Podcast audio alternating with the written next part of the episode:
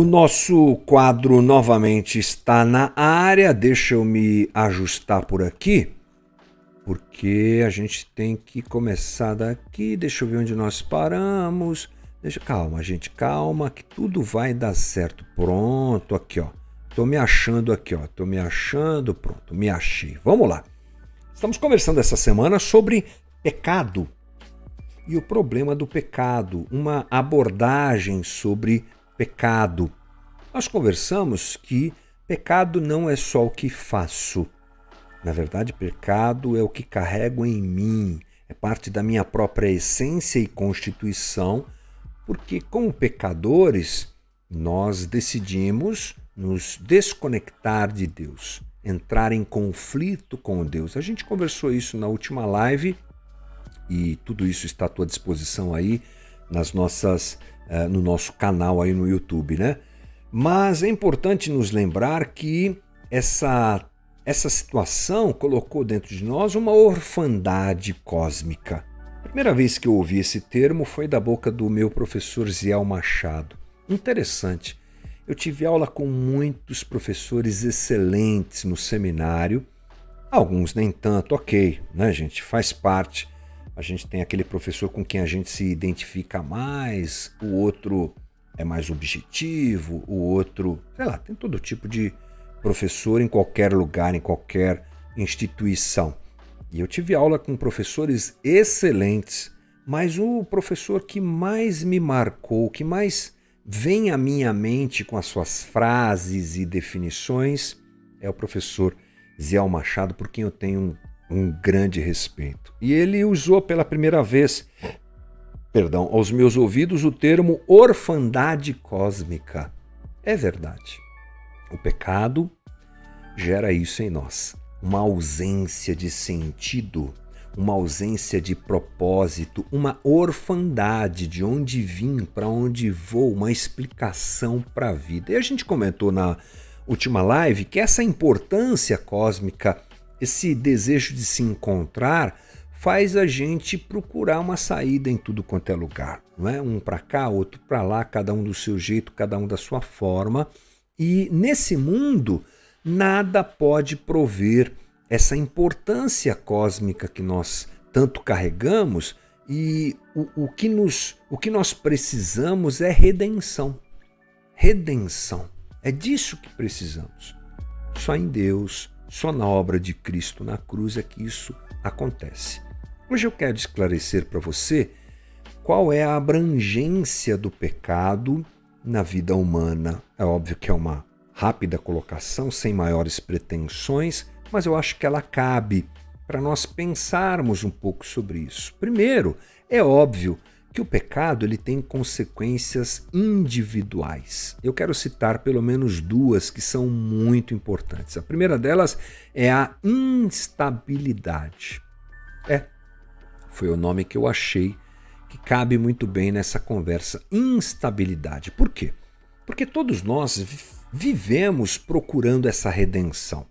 Vivemos procurando uma base de apoio para nossa existência. Vivemos procurando uma identidade que resolva a nossa vida. Quando nós construímos essa identidade em cima de algo, esse algo cabe o que você quiser, né? Cabe o que você quiser. Quando esse algo deixa de acontecer, há uma desestabilização na vida. Vou tentar ser mais claro aqui para você, apresentando alguns exemplos. Por exemplo, quando o meu alvo de vida é ser um bom pai, e isso pode acontecer, de repente eu acho que ser um bom pai é o que vai resolver a minha questão existencial. Pronto, eu vim para o mundo para ser um bom pai. Pronto. E aí há uma dedicação, há um esforço, um cuidado, um investimento, horas e horas e dinheiro que é colocado e atenção que é dada. Vamos supor que se isso não acontece, vamos supor que os seus filhos ou seu filho ou sua filha não seguem aquilo que você tanto planejou e você ficou lá anos e anos assim, vai para cá, vai para lá. Vamos supor que dá um negócio na cabeça dele, dela, que, que acontece com você? E às vezes esse negócio não é nem algo tão distante do moralmente correto. Mas vamos supor que um filho escolha uma profissão diferente daquela que você tanto planejou. Vamos supor que ele escolha se casar com alguém que você nem imaginava, né? ou ela, tanto faz.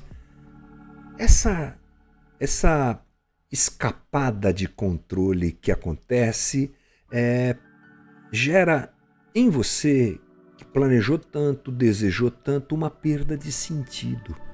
A vida perde o sentido. Aquilo que eu planejei fugiu de mim. Ou quando você tem como alvo a moralidade, você de repente entende que para você ter respostas na vida, você precisa ser a pessoa mais correta do mundo. E você não deixa passar nada. Sabe aquela pessoa absolutamente correta em tudo que faz, planejamento, meticulosidade, perfeição. E quando alguma coisa não dá certo, você comete um erro, você desliza, a tua vida perde sentido. Ou ainda, quando o teu alvo de vida é ser amado e reconhecido por todos pela sua beleza física, e haja malhação, e haja é, botox, e haja detox, e haja academia, e haja preparação física, e haja implante capilar, e haja, sei lá, bronzeamento artificial, e haja massagem, e haja tudo, tudo, tudo que você pode fazer. E quando as coisas fogem de controle? E quando você ficar velho? E as coisas começarem a despencar, como acontece com todo mundo? Algumas pessoas ficam tentando se manter jovens e é, e é muito triste isso, né? Para não dizer que é esquisitíssimo. Cara com 70 anos de idade, nenhum problema com quem tem 70 anos de idade, mas é uma idade para ser vivida na sua idade. Fica tentando ser garotão, fica tentando. Não, não casa mais. Cada momento da vida tem a sua beleza. Cada momento da vida tem as suas vantagens. Tem os seus desafios, mas tem as suas vantagens. Com 70, 80 anos de idade, você imagina a quantidade de entendimento que a, que a pessoa tem, a experiência de vida. Mas se ela não resolve abraçar isso e quer ficar sendo jovem, é uma tristeza. A mulher já uma senhora se vestindo como uma garotinha de 20 anos de idade. É coisa muito triste. E quando se percebe incapaz de manter aquela juventude, porque ninguém é capaz de manter a juventude para sempre, a vida perde sentido. Por que, que para um artista é tão difícil perder a fama? Porque o chegar lá é visto como a solução dessa importância cósmica. E quando a gente sai desse lá que nós criamos, é o fim do mundo. É o fim do mundo. Projetamos uma redenção. Quando chegamos lá, estamos nos sentindo redimidos. Muitas, muitas vezes nem é isso que acontece, daqui a pouco eu falo sobre isso, mas quando isso sai de, de diante de nós, quando esse chão se abre, uau, que difícil. Algumas pessoas têm como alvo a redenção através dos relacionamentos, através de um amor romântico perfeito, ou de alguns, ou de vários, e ficam tentando resolver a sua vida nesse aspecto. Quando esse amor sai da sua frente, uau, é terrível. Por quê? Porque quando algo ameaça a minha identidade, eu fico ansioso e com medo. E eu, inclusive, tento encontrar culpados. Portanto, o pecado, nesse sentido, ele gera instabilidade individual. Ele mexe demais comigo, essa busca para sermos quem nós achamos que devemos ser, ela é complicada. Deixa eu ler para você, mudando de tela aqui, deixa eu achar onde está pronto. Tá aqui, ó. Ah, que, que não foi? Ah, sim, pronto, olha lá, agora vai. Olha só. o que, que o Soren Kierkegaard, uh, filósofo dinamarquês, diz. Ele diz: a amargura é neuroticamente intensificada quando alguém ou algo se interpõe entre mim e aquilo que é o meu valor absoluto. Forte isso, né? A amargura ela é neuroticamente intensificada quando alguém ou algo se coloca entre mim e aquilo que eu acho que é meu valor absoluto. Por isso que o pecado nesse sentido de desconexão e tentativa de conexão com aquilo que não vai trazer solução para a minha vida cobra um preço alto. E o ideal é que nós construamos a nossa identidade em Deus e em seu amor. Nisso não há abalo, nisso não há frustração. A despeito de que ocorrer ao meu redor, o amor de Deus sempre está lá. Pessoas nem sempre estão lá ou estarão lá.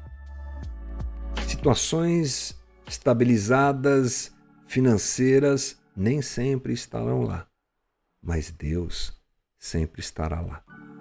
Agora, outra coisa é o vício. Eu falei de instabilidade, quero fechar o nosso papo de hoje falando sobre o vício. Porque quando eu construo a minha identidade em cima de algo, eu não consigo viver sem aquilo. E eu me torno espiritualmente escravizado. Veja você, uma ansiedade absoluta toma conta de nós. Todos nós queremos uma solução para essa vida. Pronto, encontrei algo que parece ser a minha solução de vida, parece ser uh, o caminho para resolver a minha orfandade cósmica. O que, que eu faço? Eu uh, agarro com toda a força que eu tiver Pode ser família, pode ser trabalho, pode ser dinheiro, pode ser ser desejado, pode ser ser famoso, pode ser qualquer coisa. E eu coloco aquilo no patamar de Deus. Deixa eu deixar claro uma coisa, que esse não é um discurso que diz para você não ame as coisas e nem as pessoas. Não. Amar coisas que você tem, Amar é uma palavra meio forte no português, mas cuidar de coisas que você tem é importante. E amar pessoas é inegociável. O problema é que a ordem desse amor ele é desequilibrado no coração da gente quando a gente não tem Deus nos dirigindo nisso. Então veja, por exemplo, o que disse Agostinho. Nossos amores não estão na ordem certa. Nosso coração está inquieto enquanto não descansa em ti. Que incrível essa conversa de Agostinho. Um amor desordenado cria angústia desordenada. Porque aquilo que eu coloquei como alvo de vida eu preciso estar com aquilo no meu controle, me relacionando com aquilo, e você imagina quando aquilo não dá certo, é uma angústia multiplicada, ou seja, é algo complicado mesmo. Levar uma vida endeusando coisas e pessoas erradas, porque isso é errado, é frustrante.